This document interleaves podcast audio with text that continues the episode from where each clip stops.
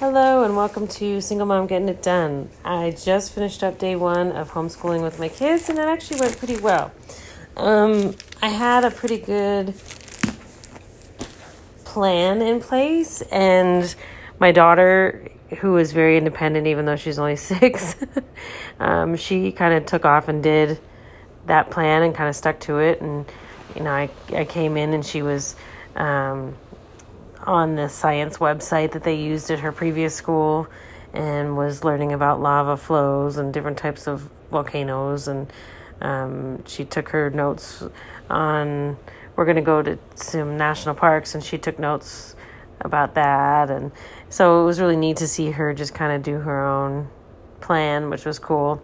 And then my my son is actually i'm going to consider unschooling with him because he when he is interested in something will read every book he can find. He'll do research. He'll watch videos. He'll find um, youtube channels about it and and really dig in. And for for kids who are like that unschooling actually works quite well which is kind of basically just allowing them to do just that.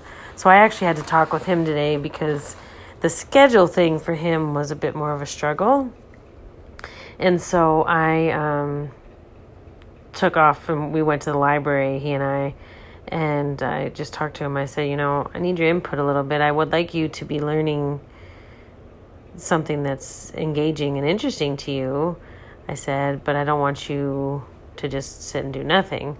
So we kind of had a conversation about what things he might be interested in learning about. And um, he got out like 12 books from the library. Most of them are just silly Captain Underpants and things like that. But um, he got a couple of uh, um, like historical nonfiction books, so we'll talk about that, and I might have him like dig into those ideas a little bit more. Like, I, I think he already read the one about the Titanic, but you know, so we can actually go and research um, more about those topics um, and just just learn more if he's interested in them.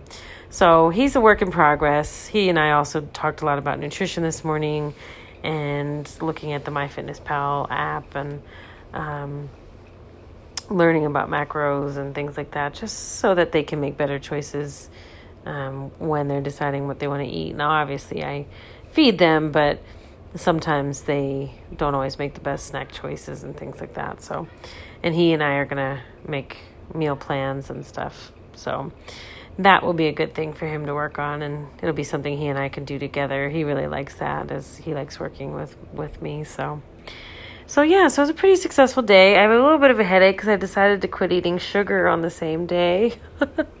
so I'm having and caffeine, so I'm kind of having a bit of a withdrawal headache, but but it's good. It's um I enjoyed spending the time with them and now I'm taking a little break and I don't feel bad taking a break because I was with them all day.